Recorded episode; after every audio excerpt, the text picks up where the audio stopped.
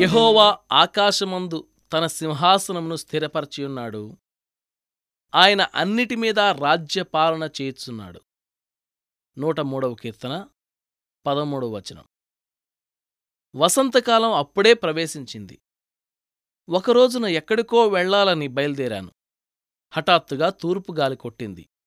మహావేగంతో నిర్దాక్షిణ్యంగా భయం గొలుపుతూ తన వెంట దుమ్మును రేపుకుంటూ బయలుదేరింది. అప్పుడే ఇంటికి తాళం వేశాను. చిరాగ్గా మనసులో అనుకున్నాను అబ్బా ఈ గాలి తగ్గిపోతే ఎంత బావుండు?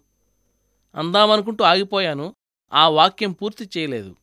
నేను ప్రయాణమై వెళుతుండగా ఈ సంఘటన నాకు ఉపమానంలా అనిపించింది. ఒక దేవదూత నా ఎదుట నిలిచి ఒక తాళం చెవి ఇచ్చి అన్నాడు నా యజమాని నీకు తన ఆశీస్సులు చెప్పమన్నాడు.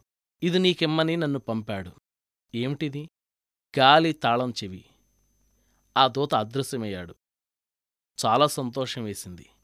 త్వర త్వరగా ఎత్తైన ప్రదేశాలకు గాలి పుట్టే ప్రదేశాలకు వెళ్ళి ఆ కొండ గుహల మధ్య నిలబడ్డాను. ఆ తూర్పు గాలిని మాత్రం ముందు అరికట్టాలి.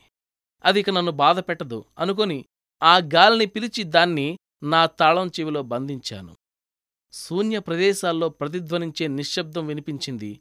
ఆ గాలి స్తంభించగానే ఇంతటితో తూర్పుగాలి పేడ వదిలింది అనుకున్నాను. దాని స్థానంలో మరి దేని తీసుకురావాలి? అని ఆలోచించాను. దక్షిణ వాయువు చల్లగా ఆహ్లాదకరంగా ఉంటుంది. చిన్న చిన్న గొర్రె పిల్లలు ప్రతిచోట కళ్ళు తెరుస్తున్న పిల్లజీవులు రహదారుల ప్రక్కన కళ్ళు తెరుస్తున్న పూల మొగ్గులు సంతోషిస్తాయి. సందేహించకుండా దక్షిణ వాయు తలుపుల్లోకి తాళం పోనిచ్చాను. నా చెయ్యి మండడం మొదలుపెట్టింది.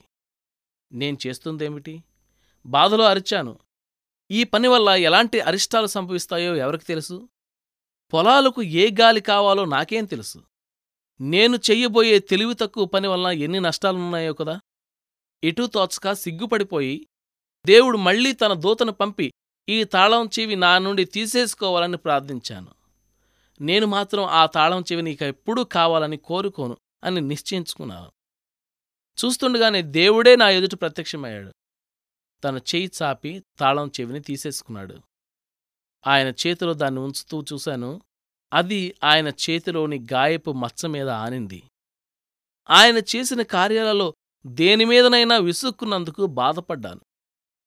అలాంటి ప్రతి పనిలోనూ నా పట్ల ఆయనకు ఉన్న ప్రేమ ముద్రితమైంది ఆయన ఆ తాళం చెవిని తన నడుముకి కట్టుకున్నాడు. ప్రభు అయితే ఈ తాళం చెవి నీ చేతిలో ఉంటుందా ఎప్పుడూను?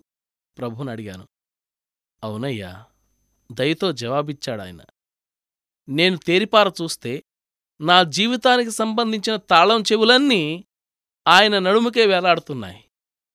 నా మొహంలోని ఆశ్చర్యాన్ని చూసి ఆయన అన్నాడు కుమారా అన్నీ నా అదుపులో ఉన్నాయని నీకు తెలియదా? అన్నీ నా ప్రభు? భయభక్తులతో పలికాను. అయితే దేన్ని గురించి కూడా విసుక్కోవడం నాకు క్షేమం కాదు.